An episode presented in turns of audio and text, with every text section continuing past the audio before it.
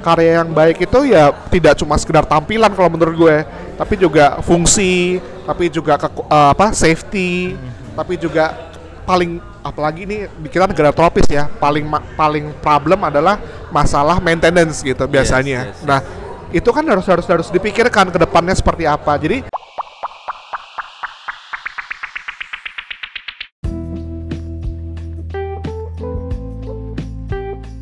Halo pendengar MRF Talks, kembali lagi bersama gua. Kali ini gue bersama seorang teman yang interestnya sama nih kayaknya. Sama-sama suka Liverpool. Sama-sama suka sepeda nih dan juga giat mungkin gue bisa bilang giat dalam pembangunan eh, saat ini gitu. Please welcome Albertus Prawata. halo, Alberto. ya halo. Apa kabar? baik. Panggil nanti Berto aja kepanjangan kalau Iya. Albertus ya. Iya iya iya. Bang Berto. Gimana, gimana, gimana? Ya, Ini kita habis goes nih ceritanya nih. Walaupun gua goesnya goes loading. Kalau lu goes beneran sih. Kalau apa yang penting niatnya. Iya iya iya. Oke Bang, eh, thank you sudah mau menyempatkan waktunya di podcast gua. Sama-sama. Eh, semoga topik-topik Iya. Pembangunan makin rame nih. Siap. Ketika lo masuk di podcast ini. Oke bang, eh, mungkin kita masuk da- eh, dari materi podcastnya. Yang pertama adalah terkait topik profil dari Albertus Prawata. Eh, gua mengetahui dari sosial media karena memang gua tidak in touch day to day dengan lu langsung. Gua hanya mengetahui dari sosial media Iya, lu bahwa lu adalah seorang arsitek Iya, iya. dan juga seorang pengajar di salah satu universitas swasta di Jakarta. Nah ini bisa diceritakan nggak? Sip, sip, sip. Terkait Iya. profilnya. Eh, gua nggak tahu ya ini sebelumnya beruntung atau enggak. Jadi gue punya banyak kaki. Jadi betul eh, gue seorang profesi. Eh, profesi gue sebagai seorang arsitek dan gue juga berprofesi juga sebagai seorang akademisi. Oke. Gue mengajar di jurusan arsitektur di salah satu universitas swasta di Jakarta, tepatnya di Jakarta Barat ya. Jadi semakin mengerucut lagi lah. Lebih mengerucut lagi tepatnya di Kemanggisan. Iya, Binus lah ya. Iya dan gue juga eh, sebagai co-founder di studio arsitek tropis bersama partner gue eh, Mas Ran Katili. Ren Jadi itulah eh, profesi gue sehari-hari. Nah, apalagi ya, eh, mungkin kalau dari segi aktivitas kegiatan lain, ya benar gue suka bersepeda, mulai bersepeda bahkan start ya dari kecil emang udah suka ya, terus Iya. mulai serius lagi semua tuh, semua cowok kayaknya ya. Masih Pasti. kecil main sepeda. mulai serius lagi tuh ya tahun 2010-an kayaknya ya, waktu itu tahun 2010-an, waktu itu lagi zaman zamannya fixed gear tuh, jadi eh, diperkenalkan oleh temen juga eh, fixed gear ya sampai sekarang eh, ya punya beberapa sepeda lah yang bisa dieksplor dan Iya. menjadi salah satu moda transportasi sehari-hari Yes, terutama di masa pandemi ini ya. Jadi ada apa ya istilahnya ya uh, positive side-nya juga sih Yes, gue lah yes, yang yes. gue lihat memaksa gue untuk beraktivitas menggunakan moda transportasi sepeda. Yes, yes. Apalagi kira-kira Ki yang yang mau ditanyakan profilnya cukup nggak tuh? Cukup sih panjang lebar. Kalau eh, lulusan lu tuh Oh, di iya. Unpar ya, di Bandung ya? Iya, eh, mengenai background pendidikan gue, pendidikan. iya, eh, gue eh, dulu di kuliah S1 itu di Bandung di Parahyangan. Lalu kebetulan gue eh, berkes- berkesempatan untuk melanjutkan studi master S2 itu di UNSW di University of New South Wales Oh, Australia. eh, di Australia. Terus eh, itu sih ya eh, sampai sekarang New, di South, New sebetul- South Wales ya bang ya? Kenapa? New South Wales ya? Di ya University of New, New South Wales di di Sydney. Mhm. Ya itu sih eh, kurang lebih ya backgroundnya. Oke, Dan masih masih inline semuanya arsitektur. Iya jadi sih. belum belum belok-belok eh, ke apa ya ke jurusan yang lain. Iya, oke. Eh, menarik banget nih profilnya. Ketika merunning project, ketemu arsitek dan karakternya beda-beda gitu loh, Bang Berto. eh, kalau bisa dianalogikan karakter lo berarsitektur tuh seperti apa sih bang? Iya, ini uh, sebetulnya juga salah satu hal yang yang gue gue sendiri pun juga tidak mengkotak-kotakan gue harus begini gue harus begitu. Uh, kalau bisa dibilang ataupun juga salah satu hal yang menginspirasi gue dulu waktu gue kuliah mungkin bahkan sampai sekarang tuh ada uh, Tadao Ando gitu mungkin tahu gitu ya uh, seorang arsitek dari Jepang. Yes, yes, yes. Dia terkenal dengan minimalisnya gitu ya, simplicity-nya. Iya, iya, iya. Dan itu mungkin gue coba gue bawa ke uh, uh, dalam segala aspek uh, gue berkarya sampai saat ini Oke, gitu ya. oke. Bahwa dengan uh, kesederhanaan, dengan simplicity itu uh, berusaha untuk diolah menjadi suatu hal yang sifatnya bekerja dengan baik gitu. Uh, secara garis besar sih mungkin itu jadi latar belakang yang membawa gue sampai saat ini. Lalu gue diperkenalkan oleh seorang Ren Katili gitu ya, Iya. Eh, di mana dia senior waktu kampus atau? Oh iya Atau ini, di ini IAI ceritanya ceritanya agak-agak menarik nih gue ketemu dengan Mas Ren. Mas Ren. Eh, kita terus dulu tahun 2011 apa 2012 11 kalau saya nggak salah Oke. Itu ketemu di Binus jadi ketemunya sebagai dosen Dosen. Ya, ya, ya. beliau waktu itu baru pulang dari Jerman lalu sempat bekerja juga di selama berapa tahun di di perusahaan swasta di Jakarta Iya. Eh, lalu dia mengajar sebagai dosen lalu kita ketemu di sana Mhm. lalu di tahun 2020 2014 eh, kita eh, sepakat untuk mendirikan biro bersama nah perjalanan gue bertemu dengan Mas Ran ini memberikan suatu perspektif baru juga buat buat buat gue gitu ya. Karena Mas Ran ini ekspertisnya adalah di bidang eh, climate responsive design. Eh, di situ gue climate responsive design. Climate, jadi ya. istilah terkait dengan Perubahan iklim, iklim gitu itu ya. beliau uh, menja- uh, punya kekuatan di situ karena memang pendidikannya beliau dulu di Jerman uh, mengampu pendidikan itu Uh, bahkan beliau mengampu pendidikan arsitektur tropis Oh, Oke. tapi oke. di Jerman jadi mungkin itulah makanya mungkin namanya jadi arsitek arsitek Iya, iya. tropis Jadi emang backgroundnya yang mempengar- mempengaruhi ya. Gua kira Betul. cuman ya karena Indonesia tropis, Iya terus berarsitektur, ya udah namanya arsitek tropis. Iya, tapi iya. ternyata backgroundnya tuh ada memang ceritanya ya. betul memang Iya, jadi iya. backgroundnya dari dari dari arsitektur tropis uh, itu itu tersendiri di situ gue belajar sangat sangat banyak uh, dengan Mas Ren gitu ya Hmm. bahkan pengaruh orientasi matahari itu menjadi salah satu pengaruh yang penting sirkulasi udara bagaimana iya, menciptakan iya, uh, apa namanya sirkulasi udara dalam satu ruangan Suhu gitu. suhu kelembapan udara itu iya, iya. Gue belajar banyak lah di situ. Jadi itu juga jadi salah satu apa ya nilai tambah sendiri juga buat gue dan menjadi salah satu point of view atau fokus gue eh, saat ini dalam dalam merancang. Hmm. Eh, paling gampang mungkin ini ya ya apa namanya istilahnya bego-begoannya gitu ya Iya, iya.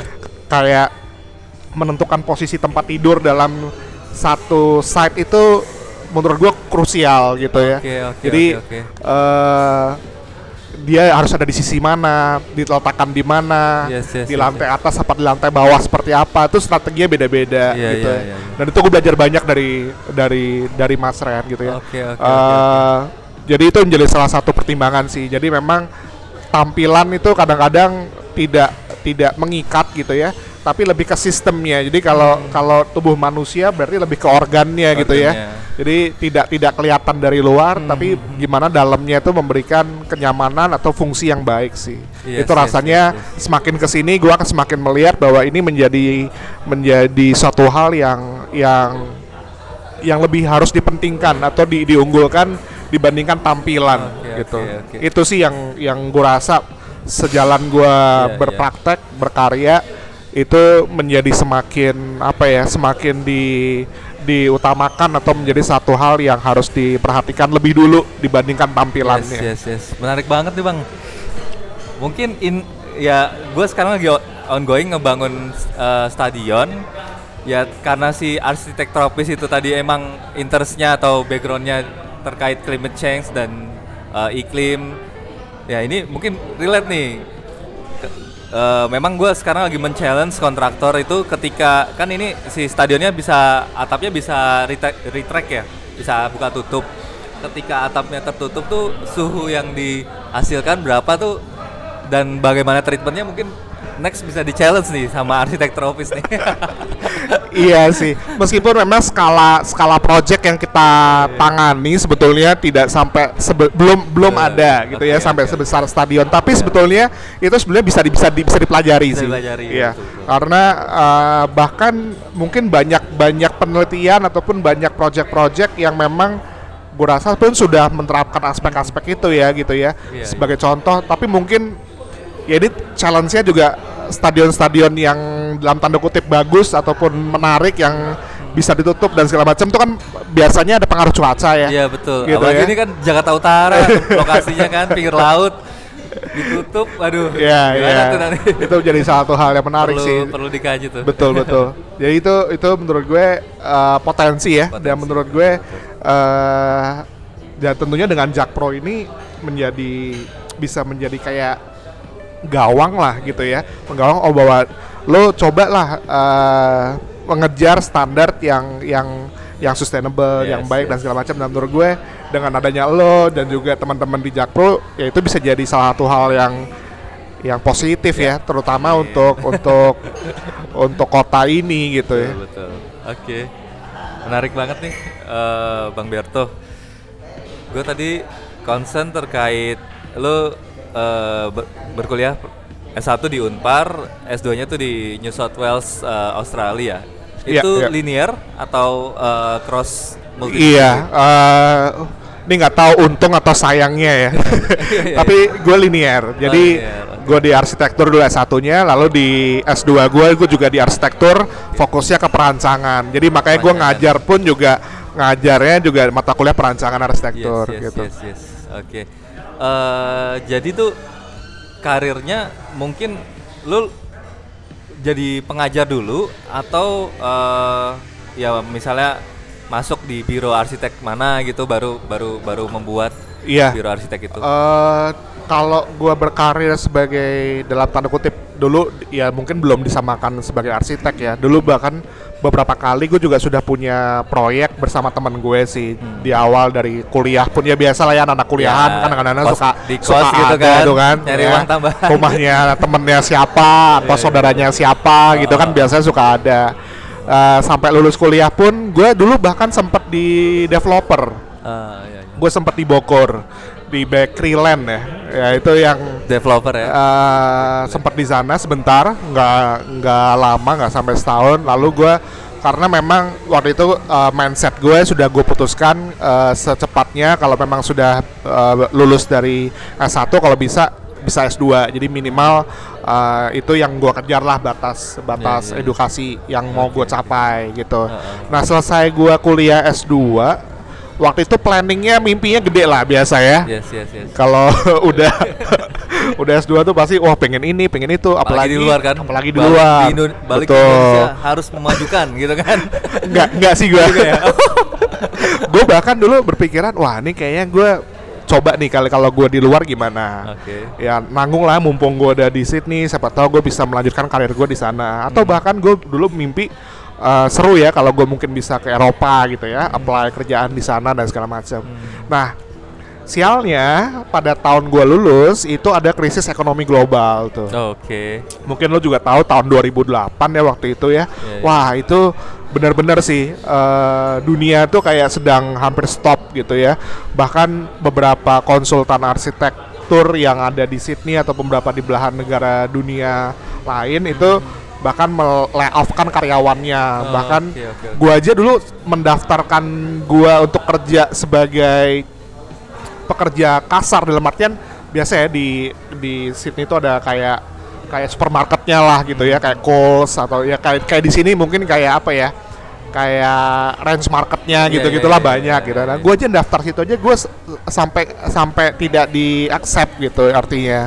Eh, sampai segitunya lah gitu. Lalu gue pikir ya udahlah ya orang gue masih punya rumah ini ngapain gue capek-capek pemikiran gue sesederhana itu gitu. Lalu gue pulang. Eh, dan hebatnya menurut gue pada saat itu tahun 2008 Indonesia tuh nggak terlalu ber- ter- terpengaruh Nggak gitu terpengaruh pada ya. pada Oh, pa- pada saat saat itu. gitu. Lalu gue pulang dan eh gue mendaftar waktu itu ya rekomendasi temen ke temen ya biasanya ada temen yang dulu kuliah di Unpar dia di Abodai gitu ya. Ya udah gue iseng aja lalu langsung gue ke Abodai. Agoda. di Abodai di Ah, Abodai. Abodai, sorry. ya gue ke Abodai setahun eh, di sana. Lalu gue mikir wah ini kayaknya eh, lifestyle seorang arsitek di sini kayaknya kok lumayan ya. Dalam artian memang waktu itu mungkin ya karena gue masih masih desainer mood masih awal banget lah ya Iya, iya, awal karir gitu ya. Lalu gue juga iseng ngeliat ada ini waktu itu bokap nyokap gue masih langganan kompas. Oke, oke. sekarang mungkin udah nggak ada ya langganan kompas gitu ya. Semua semua elektronik mungkin mostly ya. Waktu Di itu bokap kantor-kantor masih ya. Dulu di rumah tuh masih ada langganan kompas. Eh terus gue lihat eh, di kompas itu ada iklan bahwa binus eh, mencari tenaga pengajar eh, dosen arsitektur gue bener-bener iseng tuh gue apply gue lamar dan pada saat itu eh, gue eh, langsung dipanggil interview tahun? Hah? Tahun 2000 itu 2010 awal 2010 kalau ya, kalau gua ya. nggak salah ya benar-benar gue iseng aja, Iseng aja ya. terus ternyata diterima dan gue eh jadi jadi jadi dosen sejak sejak sejak itu gitu ya. Dan tentunya waktu itu waktu jadi awal gua ngajar yang biasanya cukup cuma ngajar seminggu sekali gitu ya Hmm. seminggu dua kali. Jadi bukan yang langsung langsung full time. Tapi untuk saat ini gue sejak tahun 2000 gue lupa 2000 berapa ya 2018 kalau nggak salah ya 2018 itu gue kebetulan diangkat jadi full time di mana gue diangkat jadi full time oh full time. jadi gue memang punya punya aktivitas wajib untuk untuk untuk untuk binus lah intinya yes, yes, itu. yes. Ya garis besarnya gitulah ya kurang lebih terkait dari gue lulus sampai sampai sekarang. Iya. Eh, gue juga punya pengalaman nih bang, menjadi waktu itu sih sebenarnya dosen pengganti. Oh, Oke. Iya. waktu itu gue ya karena di sipil mengajar eh, jalan raya. Oke. Eh, ya experience-nya memang seru seru sih. Ya beda lah Kak, ketika kita mengajar anak SMA sama anak kuliah. waktu itu malah eh, kelasnya tuh kelas karyawan. Oh, Jadi lebih- alhamdulillahnya lebih lebih fokus lebih- ya. Lebih fokus dan nggak nggak guyon banget Iya lah. iya gitu. iya.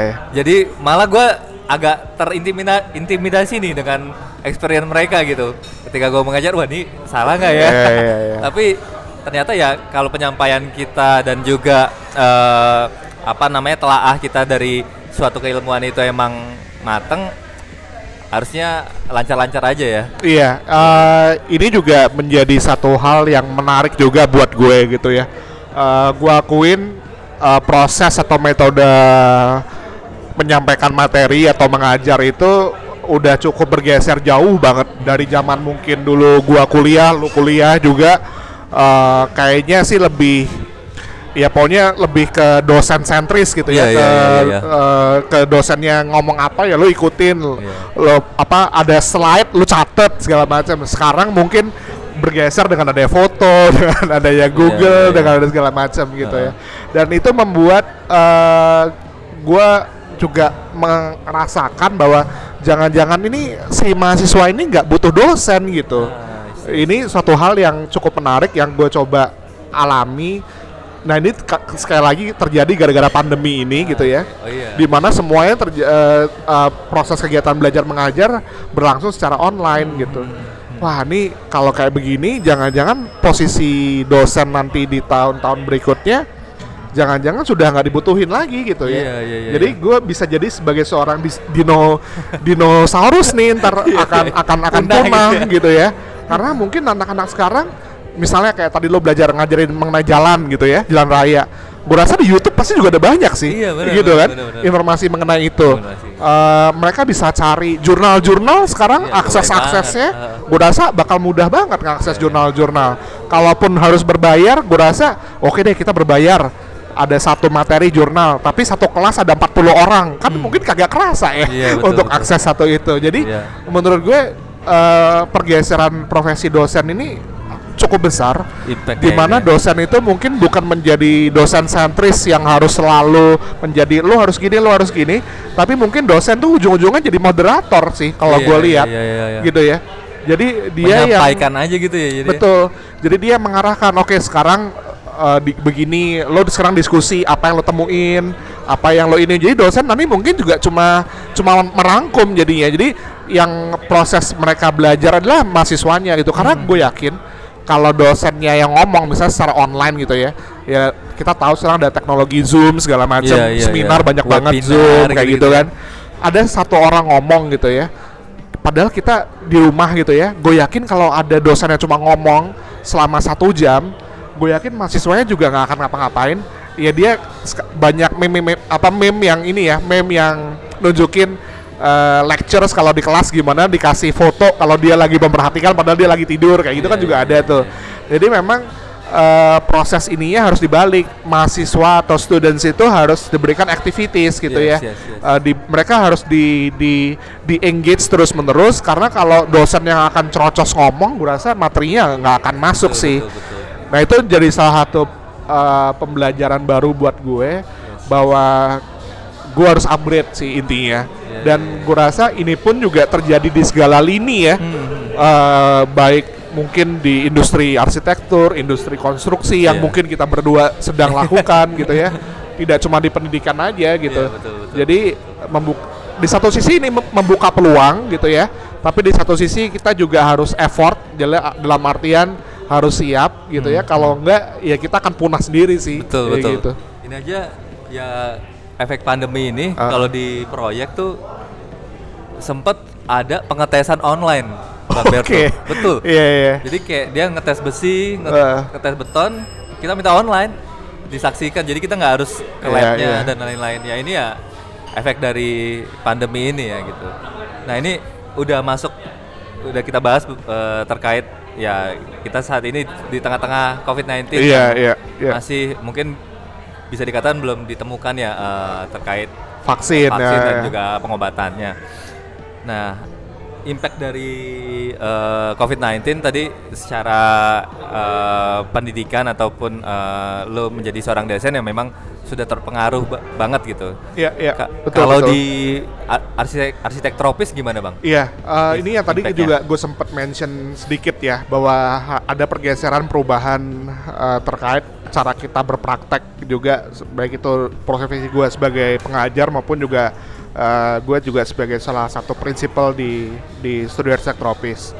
Eh, ma- mungkin juga sebagai gambaran ya eh, kita tuh timnya kecil ya di kantor tuh Eh, intinya bahkan cuma gua berempat ada gue sama Mas Ren lalu ada dua ada dua asisten arsitek eh, lagi jadi kita benar tim yang kecil dari Buka dari buat- awal buka mu- buat magang gitu bukan nggak?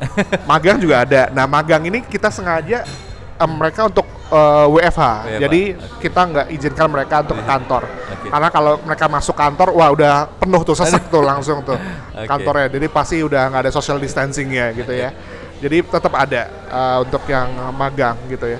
Eh, di itu mungkin juga gue mau cerita di awal studio arsitek tropis eh, berjalan itu kita banyak aktivitas online jadi kita benar-benar tidak langsung physically harus hadir datang ke kantor dan segala macamnya. Waktu awal-awal Awal develop. kita, iya, itu di tahun 2014. Berarti udah nggak kaget banget dong dengan Nah, kondisi itu saat dia. Jadi kayak kita tuh dejavu jadinya. Ini. Oh, I see. Dengan adanya Iya. pandemi ini itu membuat kita wah, ini kayak zaman dulu ya. Kita buka ini karena waktu itu gue sama Mas Ren eh di samping bang. Iya, oh, silakan. Kayaknya saya ini nih, apa namanya? Gue fokus dulu. Kalau nggak, Oke. gue bisa bisa buyar. Jadi waktu di awal kita buka itu, eh, kita banyak aktivitas tuh di luar gitu ya, karena masih ngajar juga. Gue masih ngajar, Mas Ren masih ngajar. Jadi kalau kita ngadain meeting-meeting atau diskusi ya kita online gitu biasanya. Lalu juga kantornya belum punya kantor, jadi paling kita juga meeting kayak gini di, di coffee shop segala macam itu. Ketemu klien juga sama kayak gitu. Lalu kita mulai uh, hire asisten itu juga eh, nggak langsung banyak satu-satu gitu ya.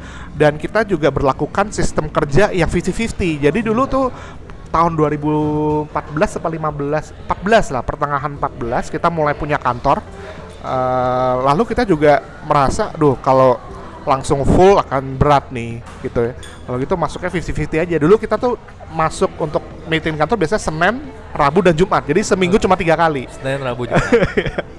itu selama hampir kurang lebih satu setengah tahun kayak kita perlakukan itu. Karena memang gua sama Mas Ren masih masih beraktivitas banyak di kampus. Lalu kebetulan Mas Ren tahun 2016 resign menjadi dosen sehingga dia memutuskan untuk lebih banyak fokus ke Oh, sebelumnya kantor. Mas Ren dosen ya? Iya dosen di Di Binus Binus juga. juga Iya, jadi kita kan, ketemu di sana Oh ya. ya ketemu di sana Ah, juga ah. ya. Jadi dia resign, lalu dia memutuskan udah kalau gitu kita eh, harus ada yang fokus untuk kantor. Lalu Mas Ren fokus kantor, lalu mulailah baru full tuh Senin ke Jumat. Jadi memang secara apa ya, secara proses dengan adanya pandemi ini kita nggak kaget sih, karena memang kita sudah terbiasa. Yang penting komunikasi lancar dan kita sangat terbantu dengan media. Mungkin kalau dulu kalau dulu udah tahu kita ada Zoom gitu ya, wah lebih lebih seneng lagi tuh dulu. Dulu kita belum Mungkin tahu. ya, dari Yahoo doang kali ya. dulu kita cuma pakai WA gitu ya. cuma by WA udah udah bisa gitu dulu. Itu nah sekarang dengan ada Zoom ini sangat membantu gitu ya. Nah terus eh untungnya memang kita beruntung sebelum pandemi ini apa namanya ber- berjalan lebih eh, parah ada memang ada proyek yang sudah masuk dan pro- proyek itu kan nggak langsung nggak langsung bangun ya karena pasti ada design stagesnya gitu ya. Nah proses desain stages ini menurut gue cukup efektif dengan masa pandemi ini gitu karena proses lu masih proses desain gitu ya. Iya, iya. belum ada harus ke kontraktor belum harus ke supplier belum harus survei material bahkan kan belum mulai membangun. Jadi tiga atau empat bulan belakangan ini kami fokuskan adalah ke design stages itu gitu ya. Kita bahkan klien malah semakin lebih lebih dalam tanda kutip lebih lebih ini ya lebih fokus gitu. Karena mereka juga WFH gitu kan Iya. selalu nanya mas progresnya gimana? Mas progresnya gimana? gitu kan. Kita bahkan cukup ini oh iya eh, anak-anak nanti ya gitu iya, ya. iya, iya. Eh, cukup cukup intensif terjadinya. Sehingga pada saat pandemi ini kita cukup cukup efektif karena ada proyek yang memang masuk ke dalam proses design stages Iya, iya. Eh, sehingga itu membuka membuka masih membuka peluang kita untuk istilahnya bertahan lah gitu ya. Lalu di satu sisi juga eh, dengan adanya pandemi ini karena memang proyek juga slow gitu ya, kegiatan di kantor juga slow, kita coba switch. Switchnya dalam arti begini, eh kita ber beriklan dalam tanda kutip ya, ber, ber beriklan tuh artinya sosial media kita coba angkat. Jadi artinya eh, gambar-gambar kita coba uh, ba- brought up ke ke ke, ke publik gitu ya. ya. Lalu kita juga buat Promosi lah podcast, ya, ya, istilah kita juga buat podcast, kita cerita Iya, iya, podcast ya. eh, di di masa pandemi ini studio Desa Tropis gimana gitu ya. gue Lalu dengerin yang kenapa ha- harus eh, walaupun membangun rumah gitu kenapa Ah. harus meng-hire arsitek gitu. gue dengerin yang itu. Jadi kita mencoba inilah mencoba aktif tapi secara online juga gitu. Jadi memberikan sebuah insight kepada mungkin masyarakat luas tapi medianya yang ya berterima kasih dengan teknologi yang ada sekarang ya itu sangat-sangat memudahkan. Uh, lalu apalagi aktivitasnya kemarin ya? Oh kita buat housewarming jadi ada salah satu karena ada webinar lalu ada seminar online segala macam. Lalu kita coba coba berpikiran kalau gitu kita buat aja open house tapi online gitu ya. Yes, yes, nah yes. itu yang tadi yang yang gue sebut yang dengan housewarming tadi. Yang di jadi Putih iya jadi ada salah satu proyek kita yang baru saja Selesai. uh, selesai terutama uh, di masa pandemi ini uh, di Cempaka Putih itu proyeknya. Lalu ya udah kita ambil beberapa video gitu ya ambil foto-foto lalu kita buatkan sesi online-nya untuk menunjukkan ke publik gitu. Jadi itu menurut gue efektif nggak tuh bang? Eh kita sebetulnya nggak terlalu memperhatikan efektif atau enggaknya ya. Cuma menurut gue itu menjadi bagian aktivitas kita untuk setidaknya eh, apa ya berkegiatan dan menjadi branding ya Branding, salah satu hal ya. Karena menurut gue itu cukup penting bahwa dengan cara ini eh, menjadi salah satu potensi untuk paling nggak lu sharing knowledge ada mahasiswa soalnya tapi paling nggak juga ke masyarakat umum atau awam meskipun mungkin tidak terlalu banyak mereka yang interest mereka dapat knowledge baru lah gitu ya. Menurut gue itu sudah sudah lebih dari cukup sih gitu. Nah memang syukur ke depan-depannya semoga pandemi ini segera berakhir. Uh, housewarming ini tentunya yang dari ya online bisa jadi onsite gitu ya bisa langsung datang ke tempatnya. gue rasa itu pasti lebih menarik ya namanya arsitektur ya. Iya. kalau online kan ya kita nggak bisa nah pasti beda. Iya, iya beda. gitu. Oke. Gitu sih. Menarik bang. Eh ya ini mungkin next questionnya terkait keresahan gua nih bang. Gimana sorry? keresahan gue. Oh keresahan, oke Nah, siap. Jadi kalau di proyek tuh orang arsitek sama sipil tuh kayak kucing sama tikus. Apa? Arsitek versus sipil gitu. Oh, iya iya iya. iya. Yang di, eh, arsitek arsitek ngeluarin gambar kayak Iya. gimana, terus eh, apa? Untuk dibangunnya atau walkability-nya tuh, wah ini kayaknya nggak mungkin nih Iya, untuk iya, kerjain yang melengkung-melengkung gitu. Secara strukturnya eh, ya kalau kita bisa bilang ini agak sulit gitu dikerjakan. Nah ini lo punya eh, experience atau tanggapan nggak dengan paradigma atau paradoks ini nih? Iya iya iya. Jadi memang ini tidak tidak dipungkiri lah ya Heeh. eh, akan akan terjadi dan biasanya akan selalu terjadi seperti Iya, iya, ini iya, iya. gitu ya. Cuma memang eh, gimana ya? Jujur aja experience atau pengalaman gua terkait sipil sama arsitek dalam tanda kutip berantem tadi gitu ya. Iya, iya, iya. gue coba minimalisir sih karena apa dalam konteks di sini gue tahu desain sebagus apa pun gitu ya kalau nggak bisa dibangun juga ya untuk apa juga gitu ya. Apalagi nggak bisa berfungsi dengan baik. Yes, yes, yes. apalagi safety-nya menjadi apa ya istilahnya menjadi diragukan gitu kan. Pasti eh, ya pasti tidak akan menguntungkan banyak pihak lah gitu ya. Jadi makanya dalam dalam konteks kita berpraktek pun di studi arsitek tropis kita tuh biasanya punya partner. Jadi ada ada kon- partner kontraktor kit- juga Yes, kita yes. biasanya kita ajak gitu ya Eh, dan memang mungkin pengalaman gue sama pengalaman lo agak beda ya karena mungkin scope gue adalah scope rumah tinggal yang mungkin kompleksitasnya minim gitu ya dibandingkan lo yang mungkin udah sampai stadion dan segala macam itu gitu ya. Kurasa pasti banyak banyak berseberangannya tuh gitu ya. Sedangkan kalau proyek-proyek gue sebetulnya ya tadi yang kayak gue sebutkan di awal tidak terlalu tidak terlalu kompleks gitu ya sehingga mungkin perubahan-perubahannya tidak tidak mengejutkan lah seperti yang kayak lo alami gitu ya. Cuma menurut gue ini perlu ini sih namanya ego sih menurut gue ini di sini ya. Egosentris. sebagai seorang arsitek mungkin perlu perlu memahami juga sih ya bahwa eh, saling sama-sama tahu aja sih gitu ya bahwa menurut gue di mana pun juga pasti ada jalan tengah gitu. Karena mungkin sisi arsitek eh, itu melihat satu bangunan gue rasa atau satu project satu karya itu gue yakin meliputi seluruh aspek gitu ya karena udah diajarkan mengenai paling nggak dia tahu prinsipnya Iya, terkait iya, dengan iya. struktur ada mechanical electricalnya ada terkait dengan safety-nya teknik tuh dapat juga kan ya? dapat Dapat jadi secara secara secara prinsip tuh harusnya kita paham gitu Paham ya. ya. meskipun tidak tidak tidak detail ya kalau kalau detail itu tentu bukan bukan skopnya kita lah Yes, gitu ya yes, yes. Jadi secara prinsip kita harusnya paham tapi juga mungkin arsitek itu lebih ditekankan lebih kepada ya estetika fungsi seperti ke situ jadi mungkin menurut gue Vision gitu-gitu. Iya. arsitek juga harus agak sedikit menahan ya dan mungkin perlu juga membuka membuka apa ya kalau membuka hati kayak terlalu ini banget lebih membuka mindset aja Mindset, bahwa coba di, di- diterima dulu dan gue rasa bisa dicari jalan tengahnya begitu juga dari pihak sipil ataupun mechanical electricalnya gitu ya Yes, atau pihak-pihak lain yang bekerja sama dengan arsitek gitu karena gue Biasanya tahu MEP yang terakhir tuh. Ya udah gua terima deh. Masuk. iya iya iya iya.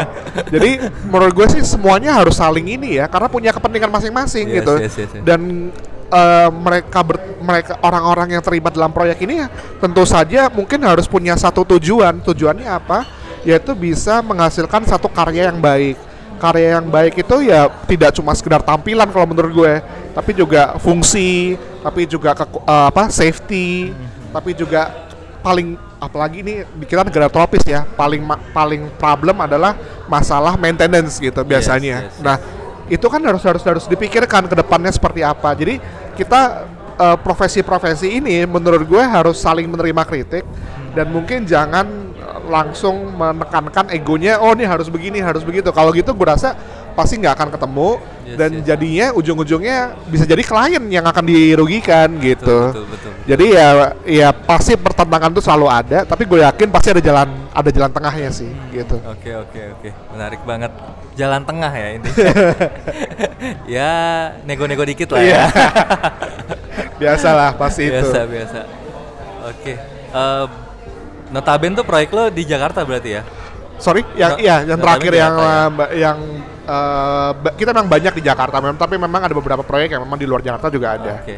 Gitu. Eh, kalau pengalaman ngurus sampai ngurus IMB gitu nggak sih bang? Ini pertanyaan klasik banget ya kalau saya kayak gitu. Ya, em, ini satu hal yang yang ini nggak tahu ya bagus atau nggak benar atau nggak gitu Iya, ya. Cuma memang biasanya eh, secara dokumen kita lengkap. Artinya gue gua punya SKA, gue punya IPTB Yes, segala yes, macam gitu ya. Da- eh, dan sesuai skupnya IPTB ada, ada ya? ya. Oke. Jadi sesuai skupnya itu Yes. skup perancangan gitu ya. Rancangan. Nah, biasanya kalau diminta IP eh, untuk mengurus IMB itu biasanya kita ke klien kita menyatakan di klausul kontrak kita bahwa pengurusan itu bukan kita. Jadi Oh. karena karena gue udah tahu ah ribet nih, udah males gue udah biarin dulu klien mau lo gimana. Tapi kalau lo mau minta data-data terkait pengurusan itu kita punya, kita akan Ah, pinjamkan iya, gitu. iya, iya, iya. Jadi itu eh, selebihnya eh, klien sih gitu. Jadi memang kita tahu kita nggak mau terlibat eh, dan biasanya kita hanya memperkenalkan memperkenalkan itu dalam dalam istilah biasanya begini pa- rekanan kontraktor kita eh, nah, itu bisa lah membantu menguruskan jadi silakan aja antara klien dengan kontraktor ini yang yang berhubungan Iya. karena gue rasa eh, effort kita udah duh udah capek ya udah harus gini harus gitu lalu nanti harus ngurusin ini lagi menurut gue udah deh kita bagi-bagi kue aja deh Yes, supaya yes, yes, kita nggak yes, usah yes, yes. nggak usah apa ya mikirin yang sampai segitunya Yes, yes.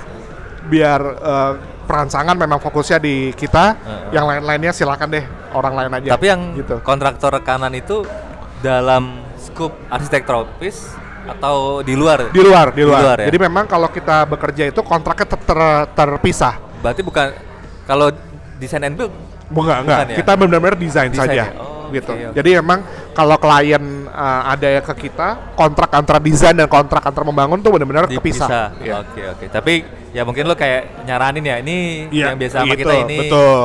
Ya. Yang udah tahu gambar kita. Betul, gitu ya. portofolionya seperti ini Iya, gitu. Lu mau pakai dia silahkan, lu ada kontraktor lain silahkan Oke, gitu. oke. Kita kasih tahu plus minusnya kalau pakai kontraktor ini, plus minusnya apa, kontraktor lain plus minusnya apa, pengalamannya kalau kontraktor lain tuh biasanya akan ada banyak miskomunikasi gitu ya.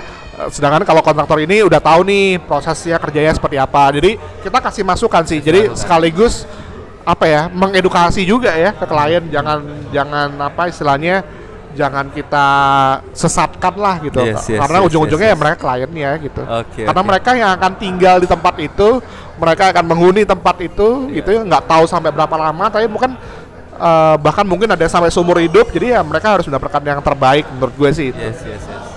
Menarik tuh. Menarik yang eh, statement lo ya ketika orang itu membeli karya lo, ya orang itu akan tinggal di situ, bertumbuh dan berkembang di situ ya.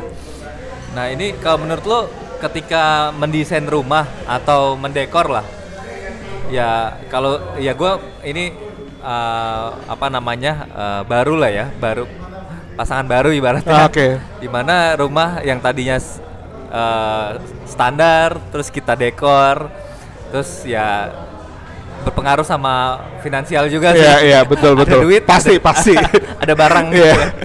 ya gue ngerasa kayak ya ini tumbuh juga gitu Iya, si rumah betul, ini betul. bertumbuh gitu ketika lo emang passion lo di mana eh, Iya. kayaknya gue pengen dekor kayak gini iya iya ya sama diiringnya dengan Iya. dengan kemampuan finansial juga iya iya lo menurut lo gimana tuh Iya memang Kayak gitu. memang itu menjadi ini ya eh apa ya satu satu paradigma ataupun suatu hal yang memang sangat-sangat wajar sekali terjadi gitu.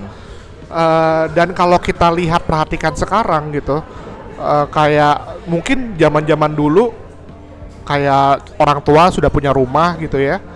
eh biasanya rumahnya gede-gede tuh dan begitu orang tua sudah mungkin sudah nggak ada atau sudah ditinggalkan biasanya anaknya kan yang menempati itu ya Tapi dengan rumah sebesar itu kadang-kadang ada biaya-biaya yang juga yang tak terduga ataupun Iya, biaya-biaya iya, yang iya. mahal. Iya. Sedangkan mungkin pasangan-pasangan baru, ya gue juga salah satu pasangan baru juga gitu ya. Iya. Eh, ya kita mencari yang yang yang compact gitu ya, istilahnya udah gitu ya, ujung-ujungnya duit. Yang kita ah, sanggupnya segini, ya udah kita ya Iya, iya. carinya yang sesuai dengan budget gitu. Ah, ah, ah. Nah ini salah satu potensi yang menurut gua developer harus bisa melihat ini sih gitu ya. Oke. Karena mungkin yang punya uang kan developer ya.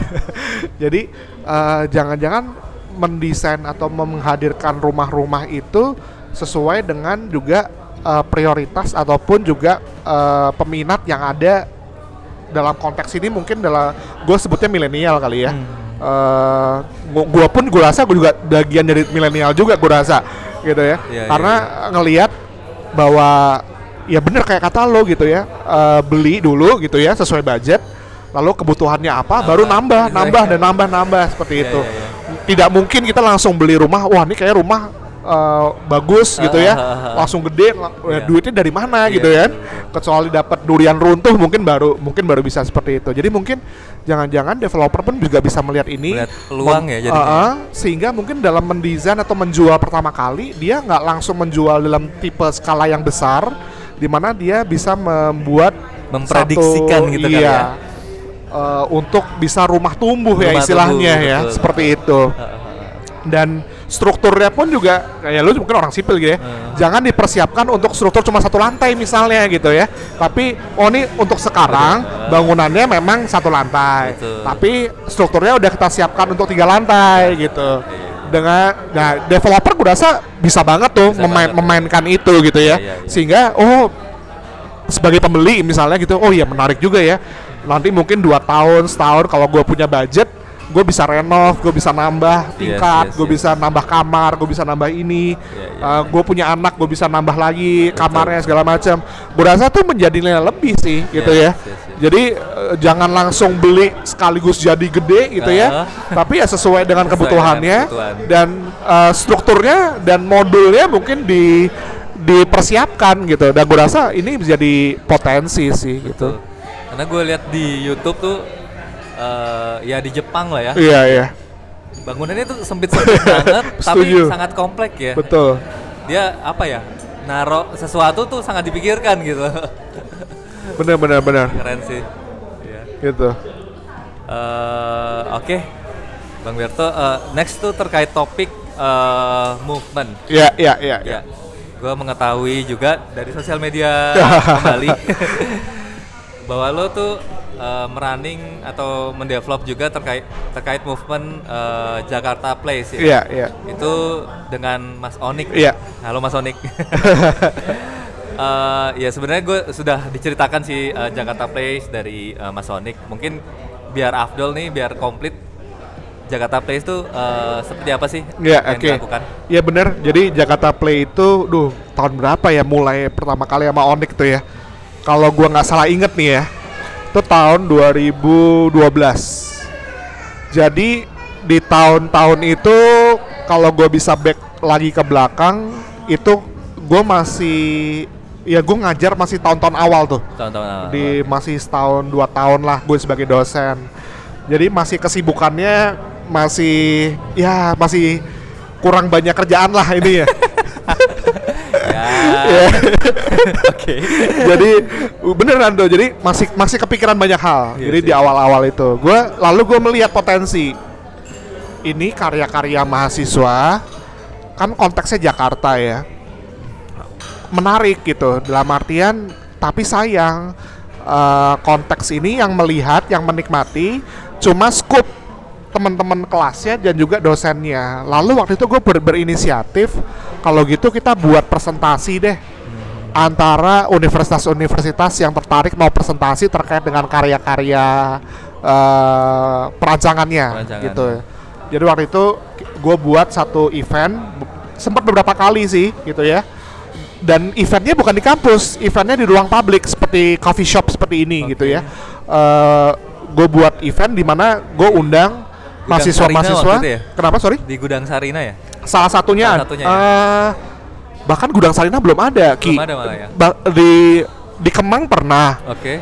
namanya gue gue lupa ya Kemang apa tuh nama gedungnya Jadi benar-benar pro bono lah kita cari tempat ya karena kita mahasiswa ya gitu ya kita nggak kita nggak punya uang ya kita coba eh, untuk cari tempat di mana publik bisa lihat gitu. lalu kita undang mahasiswa-mahasiswa di sejakarta untuk datang dan melihat itu menurut gua antusiasmenya lumayan gitu lalu wah ya ini menurut gua bagus ya gitu ya Eh, di mana konteks kota Jakarta ini diselesaikan dalam sudut pandang mahasiswa arsitektur.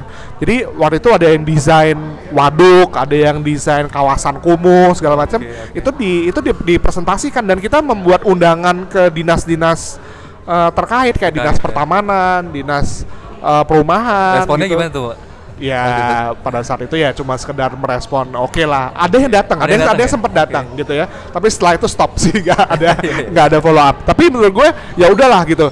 Eh, kita menurut gue jangan menunggu jangan menunggu mereka beraktivitas atau merespon tapi kita harus dari harus dari kita. Ya.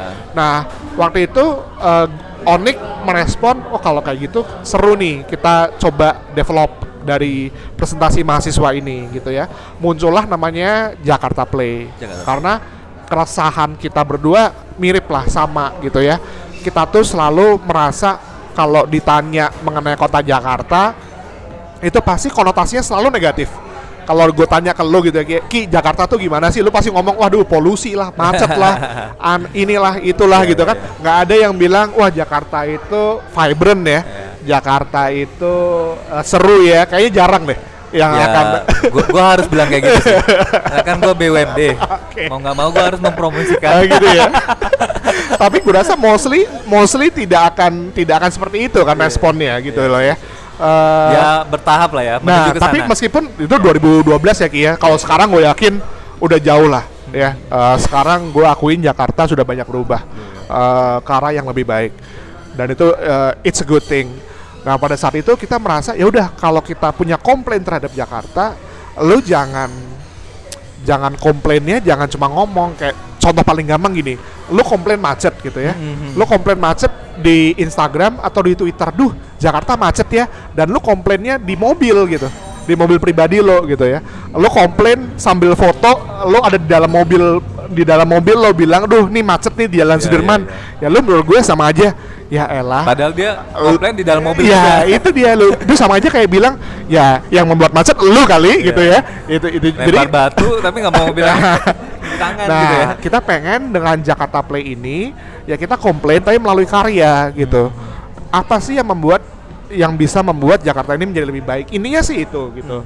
Lalu ya udah kita coba buat presentasi. Waktu itu Onik presentasi bagaimana membuat Jakarta Play Jakarta ini menjadi lebih menarik di mana eh, waktu itu mungkin cerita juga ya Onik ya eh, karyanya dia dia memvisualisasikan kalau bedeng-bedeng eh, proses konstruksi Yes. pembangunan itu jadi kayak artwork gitu Instalasi ya. ya. Jangan cuma sekedar eh, gambar pohon gitu misalnya. Jadi orang pun macet gitu ya, tapi menikmati gitu. Wih, karyanya Onik, oh karyanya si A, oh karyanya si B gitu kan. Apa eh, si barrier itu Ah, pohon ya. nah, itu Biar kan. kelihatan Betul. rindang gitu hijau. Kayaknya nggak ngaruh. itu sih. Jadi Onik mengkritiknya melalui karya seperti. Jadi jangan-jangan bisa jadi galeri seni tuh Ya. jalan jalan raya gitu kan. Dia Terus bilang katanya di luar sampai dibeli ya. bisa jadi Bisa jadi. sampai itu sampai aduh ini gue punya yang ini nih gitu ya gue beli deh bedengnya. Padahal padahal cuma cuma seng doang gitu Iya. ya. Ya, itu sampai sampai segitunya. Sampai segitunya. lalu ada beberapa temen juga yang mempresentasikan idenya seperti apa. Lalu berikutnya kita coba tingkatin lagi kita buat kompetisi nih. Kompetisi eh, ide lo apa sih terkait untuk kota Jakarta ini untuk menjadikannya lebih sustainable? Lalu kita coba ajak sponsor. Lalu ini yang menarik gitu ya kita buat kompetisi pertama kita itu yang menang adalah mahasiswa dari Jogja waktu itu kita bingung waduh Udah jauh aja. ini dari Jogja ini yang Jogja. yang submit karya gitu ya dan dia harus presentasi ke Jakarta gimana nih caranya kita bawa ya akhirnya kita yaudah deh kita patungan lah kita eh, bawa Itu dia webinar belum tuh ya? Belum, belum ada. belum mulai, belum mulai. gimana nih caranya dia bisa ke Jakarta lalu akhirnya kita udah ya lu datang deh ke Jakarta kita presentasi dan dia semangat eh, yang menyenangkannya dia entusias gitu untuk datang ke Jakarta dia presentasi nah serja iring berjalannya waktu gua juga ini eh, mulai sibuk lah jadi mulai sibuk Onik mulai sibuk jadi udah udah udah nggak udah nggak kurang kerjaan. Tadi kan istilahnya kurang kerjaan tuh di awal-awal. Kurang kerjaan aja lo kayak gitu ya. ini udah mulai ada kegiatan-kegiatan atau pekerjaan yang mungkin tidak bisa ditinggal gitu ya baik di kampus eh, mungkin juga Onik yang kerjaan di kantornya seperti iya. itu. Sehingga jadinya agak sedikit apa ya gue bisa sempat bisa bilang mati suri sih gitu ya. Eh, tidak terlalu banyak beraktivitas. Tapi lumayan sih dalam kurun waktu sampai tahun 2020 ini kita banyak menghasilkan beberapa movement kegiatan. Mungkin Onik juga dari cerita ada Together Bike. Iya. lalu juga eh, kegiatan yang kaitannya dengan recycling sustainability lifestyle ini di tahun kemarin kita coba angkat di mana tahun ini juga mulai lebih serius gimana kita bisa merecycle puntung rokok ya yang Onik udah mungkin udah udah cerita juga. Lalu gue mulai memikirkan gimana plastik cup itu kantong eh, plastik-plastik kopi yang kita sering beli di kopi itu bisa di recycle untuk menjadi komponen dinding. seperti itu. Yang lo mau naro bagnya di situ ya. ya kayak gitu-gitu jadi udah uh, pelan-pelan sih Pelan-pelan. memang tidak langsung jedar langsung muncul Iya, iya. tapi kita coba pikirkan supaya uh, ini bisa sustain sustain juga dan benefitnya apa benefitnya paling enggak kita bisa memberikan satu hal yang positif untuk kota Jakarta lah Oke, gitu oke. gitu sih Ki Menarik, menarik, menarik. ya semoga aja hidup lagi nih Jakarta Play. Tapi Amin, emang amin. itu sih ya kebentur dengan kesibukan. Iya, iya. Ya susah lah mencari waktu luang. Tapi ya kalau emang pasti lo kepikiran kan. Gue yakin lo kepikiran. Onyx juga kepikiran kayak mau gerak tuh. Ah, Iya memang sih banget gitu. memang Ah. memang Tinggal ti- timing aja. Iya mungkin iya. ya. Tapi gue rasa eh, bisa sih. Onik juga udah serius banget tuh. Udah bahkan nanti mungkin tunggu waktunya aja Tunggu ya waktunya aja. untuk untuk launching produknya dia yang menurut gue wah itu kalau produk itu keluar jalan dan bisa diterapkan game changers banget Game sih. changers ya ya. gitu. Oke. Oh. Oke, sukses untuk Jakarta Place Iya. ya. Eh, terkait move, masih di topik movement, Bang Berto. Eh, ya kita ke sini aja sepedahan. Nggak afdol kalau nggak ngomongin sepeda. Ya, Oke. Eh, lu- kalau se- istilah lo bike hopping ya kalau bisa. Iya dibilang. iya iya iya. Nah, iya. ini bike hopping yang lo lakukan tuh Oke. tujuannya apa dan eh, artinya apa sih? Iya, jadi bike hopping itu sebenarnya turunan dari Jakarta Play, salah satu kegiatan eh, dari Jakarta Play juga gitu ya. Di mana memang kegemaran gue sama Onik juga sama gitu ya, sepeda juga meskipun mungkin Onik lebih expert lah dibanding gue. Gue cuma cuma Mau wah, sepeda apa pun, ya, tanya Bang pokoknya lu kalau mau ini konsultasi ke mana udah udah udah udah udah, udah tau lah gitu ya si si Onik gitu Eh, jadi kita waktu itu tahun berapa ya? Tahun 2017 kalau gua nggak salah kita coba mulai. Yaudah kita coba eh, buat aktivitas baru lah. Paling nggak untuk kita berdua gitu ya. Iya. eh, kita sepedaan gitu ya. Sepedaan kita ngerasa moda sepeda ini menjadi moda alternatif yang memang sebetulnya ini bukan suatu hal yang baru ya karena di kota-kota besar mobil tuh udah ditinggalkan menjadi sepeda gitu ya dan kita sekarang bahkan kebalikannya ya, sepeda menjadi menjadi booming lagi gitu ya New tapi- normal transportasi betul ya. gitu ya. Nah, padahal kita gue sama Onik udah memikirkan bahwa udah kita kita bersepeda deh, bersepeda paling nggak untuk diri kita sendiri gitu. Kita nggak mikirin eh, ini kotanya menjadi lebih baik atau enggak, tapi paling nggak untuk kita karena kita basically cuma senang sepeda Anda itu aja gitu. Kita happy. Iya, iya. Nah, lalu sepedanya gimana? Kita juga senang makan, senang ngo- ngopi-ngopi segala macam. Jadi kita back hopping gimana? Ya udah kita back hopping kuliner gitu. Itu pertama kali gitu ya. Yes, yes, lalu yes, yes. sebetulnya dengan back hopping kuliner ini di tempat ngopi seperti ini kita bisa ketemu orang dan kita bisa sharing cerita gitu ya gue aja sama lo cerita mengenai ini, ini banyak knowledge baru Yes, oh ya yes. seru juga ya ini banget ya jadi ketemu orang tuh menyenangkan gitu ya karena saling tukar pikiran saling cerita segala macam nah modalnya dengan apa ya dengan sepeda gitu Hmm. nah lalu kita coba lebih seriusin lebih seriusinnya itu wah kita coba nih kayaknya kalau ke Jogja gitu ya Iya, ke Arjok Jogja. tadi. Waktu ya. itu ya. Sebelum itu kita sempat juga sebelum ke sempat? Arjok tuh sebelum eh, kita sempat juga ke Jogja berdua. Eh, juga cuma dua hari kok, cuma Jumat Sabtu doang, eh, weekend. Kita janjian eh, ya tadi juga kulineran ke tempat-tempat eh, makan juga di Jogja. Dan di sana karena kotanya kota baru ya, artinya kota baru tuh gini. eh, ya kita nggak beraktivitas di Jogja. Jadi kita liburan dalam tanda kutip gitu ya. Iya, iya, iya. Dan kita ketemu orang baru di sana gitu ya. Dan bersepeda di tempat yang baru itu benar-benar menyenangkan kan karena kita nggak tahu ya. Yes, Wah, ini yes. seru nih ada ini sambil sepedaan gitu ya. Nah, itu yang membuat menjadi lebih seru dan kita datang ke studio teman-teman yang ada di Jogja. Kita juga saling cerita tadi. Jadi memang base-nya adalah story sih kita saling cerita, saling sharing, dan itu membuat kita menjadi satu tambahan pengalaman baru. Yes, yes, yes. Eh, lalu sempat juga yang art jog, kita ke Jogja juga, Iya, ke iya. Bandung Ke kita Bandung, juga ya. juga pernah. Bahkan waktu itu gue sempet, Sama travel itu ya? ya, se- eh, bahkan gue sempet ke ke Singapura waktu itu sendirian, ya, ya dengan for the sake untuk eh, untuk itu tadi ke Singapura ngapain waktu itu? Gue kok sampai sampai lupa ya. Ngunjungin objek ah, itu arsitek arsitek arsitektur gitu ya tapi dengan ber- dengan bersepeda gitu Lo nyewa apa sharing bike ya waktu itu ya? waktu itu gue bawa dari Jakarta. Oh bawa, Oh, oke.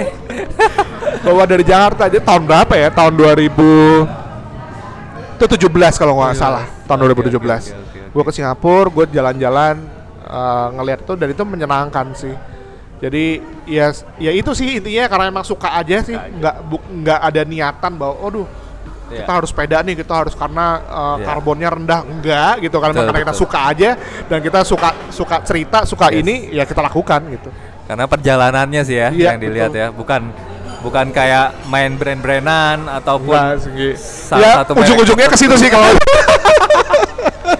tidak dipungkiri sih. iya pasti sih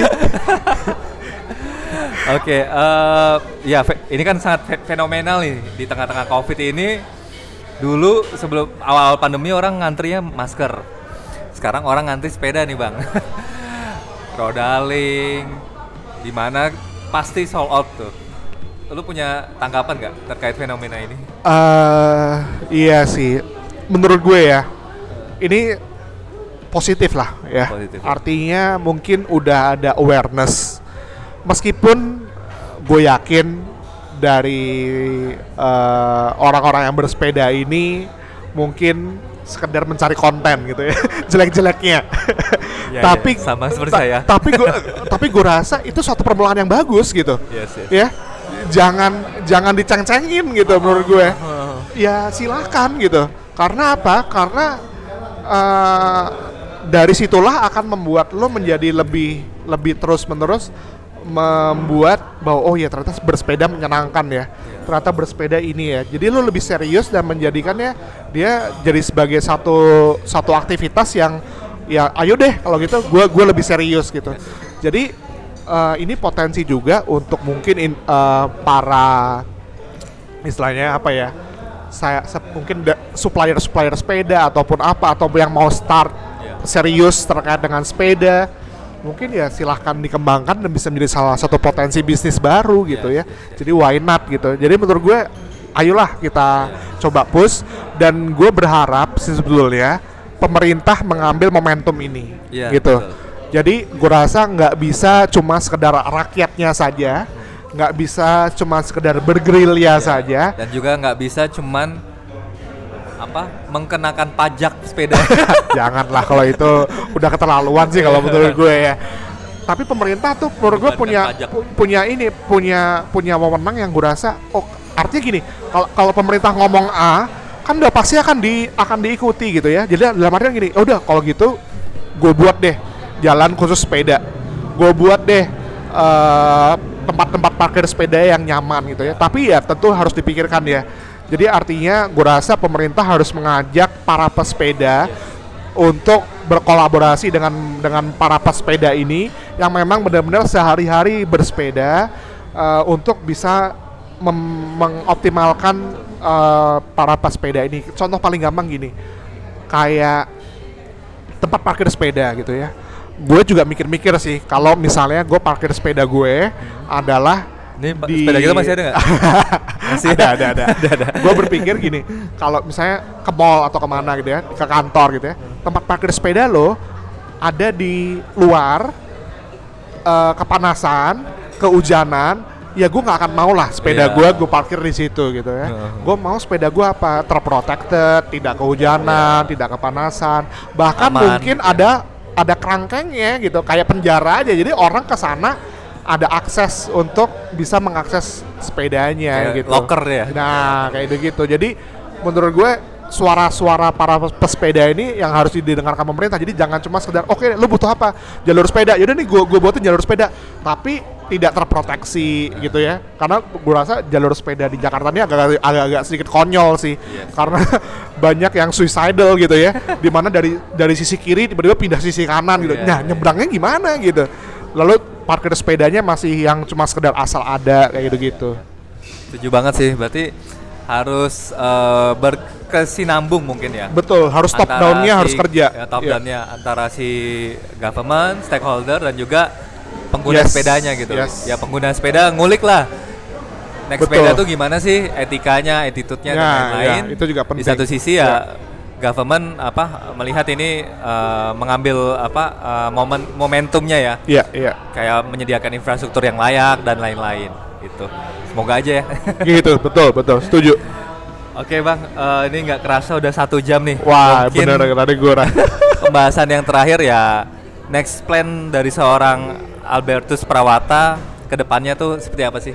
Wah, ini kalau gue tanya ini, gue kadang-kadang suka eh, gagap sendiri nih. Memang sendiri. jujur aja ya, gue orangnya nggak terlalu nggak terlalu planner. Gue orangnya benar-benar go with the flow. Eh, tapi memang gue semakin berumur sih ya, semakin berumur gitu ya. semakin berumur, gue dituntut untuk memang harus punya planning-planning eh, ke depan gitu ya. Nah di satu sisi memang dari segi eh, praktisi sebagai seorang arsitek, gue berusaha untuk itu tadi ya mengembangkan produk juga sih. Nanti mungkin ini lagi gue godok juga di kantor bagaimana uh, studi arsitek tropis ini bisa mengeluarkan brand atau produk terkait dengan eh, konteks arsitekturalnya. Gue mungkin belum bisa cerita banyak Oke. karena memang masih masih istilahnya masih dalam proses Dari arsitek tropis ya? Iya, ah, masih dalam proses ini ya istilahnya brainstorming ya. Tapi semoga ini bisa menjadi salah satu istilahnya apa ya? Eh, mainan baru gue lah gitu ya. bisa bisa dibilang seperti itu. Lalu berikutnya mungkin juga eh, dari segi akademisi eh, gue dengan adanya fenomena online baru ini ya mungkin ada perlu gue ini jadi salah satu ini sih gue pengen pengen punya konten-konten di mana gue bisa sharing knowledge secara online tapi yang menarik see, ya see, I see. karena ini jadi tantangannya bisa menampilkan video yang baik Iya. tentunya perlu proses produksi yang baik juga Yes, dan yes, menurut yes. gue uh, itu perlu gue atur ke depannya sampai ke situ sehingga uh, itu jadi potensi yang menurut gue potensi yang cukup besar sih gitu. Oke. untuk sementara sih itu sih Gitu kayaknya ya. ki Oke, gitu thank you Bang Berto sama-sama terima kasih sekali Uh, lagi atas satu jamnya nih. ya, eh, baik pendengar, itu tadi eh, adalah eh, pembicaraan atau diskusi menarik dengan Bang Berto.